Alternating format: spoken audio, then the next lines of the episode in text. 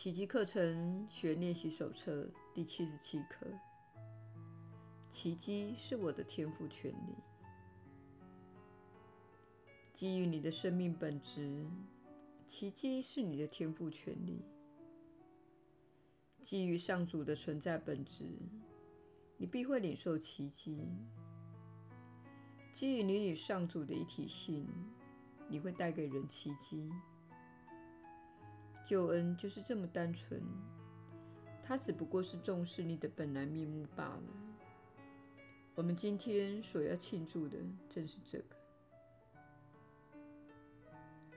你对奇迹的权利，不是出自于你的自我幻觉，它不是靠你赋予自己的那些神通能力，也不靠你所设计的那些宗教仪式，它是你的生命真相以及与生俱来的权利。这一切都隐含在身为天父的那位上主内。你的权利在受造之际即已获得上主天律的保证。既然奇迹本来就是属于你的，我们今天就要领回你的天赋权利。上主也许诺了，你会由自己所造的世界彻底解脱的。他还向你保证，天国就在你内，永远不会失落。我们所要求的，不过是在真理内本来就属于我们之物。然而，今天我们也需要发个愿，绝不再自甘堕落、委曲求全了。开始做尝试练习时，先信心十足地告诉自己。奇迹是你的天赋权利，然后闭起眼睛，提醒自己：你所要求的仅是你应享的权利。进而提醒自己，奇迹绝不会剥夺此人而是会彼人的。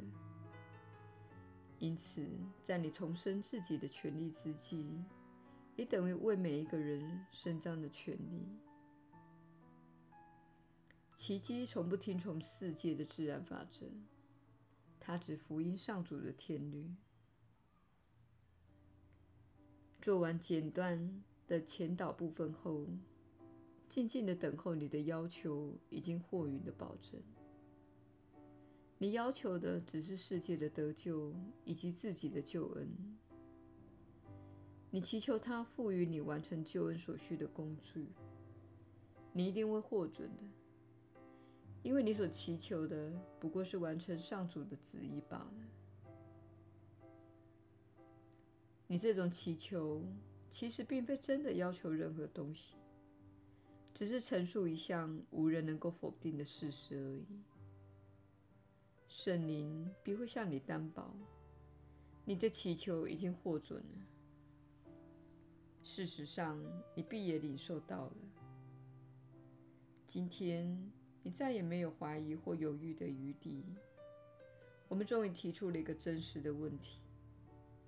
你所得到的答复也只是单纯的陈述出一个单纯的真理而已。你必定会获得你所渴望的保证的。我们今天要尽量多做短视的练习，不断借此来提醒自己这一单纯的事实，随时告诉自己。奇迹是我的天赋权利。生活一出状况时，就赶紧祈求奇迹。你会认出这些状况的。由于你不是依赖自己的能力寻求奇迹，因此只要你求，必会得到本来就属于你的奇迹的。请记住，不要委曲求全，也不接受差强人意的答复。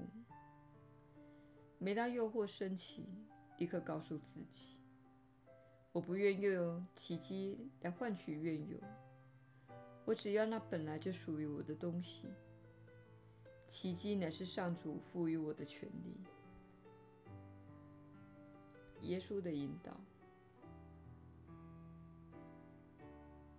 你确实是有福之人。我是你所知的耶稣。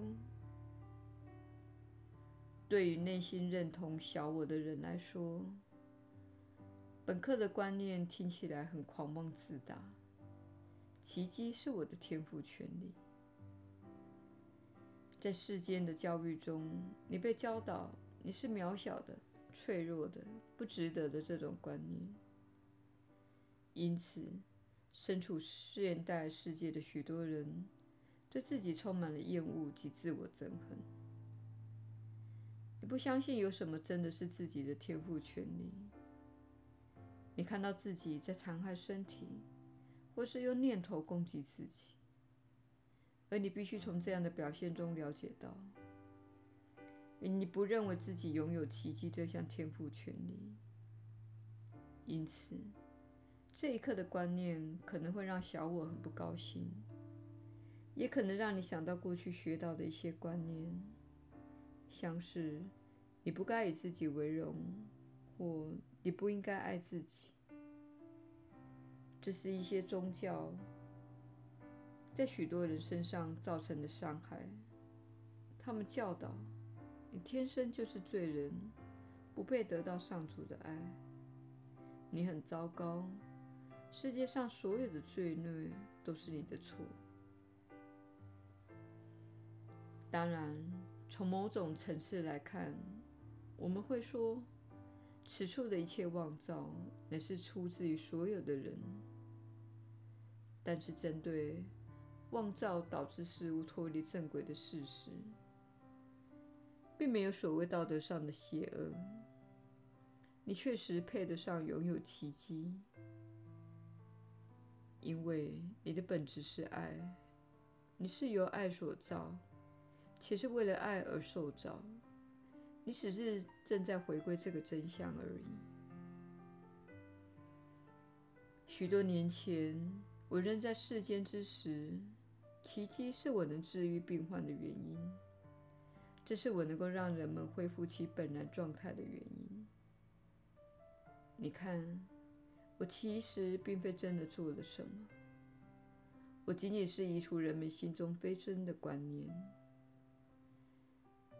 疗愈仅仅是移除阻碍人们感受爱的临在的障碍。一旦意识到自己的本然真相，并开始将自己当成神圣的生命，你就不会蓄意攻击上主。意思是，你绝不会蓄意的亵渎神圣。但是，当你糟糕的对待自己，你确实会这么做。因此，请了解到，你本来就该拥有爱，也本该受到仁慈及温柔的对待。而且，你有能力做很多事。我是你所知的耶稣。我们明天再会。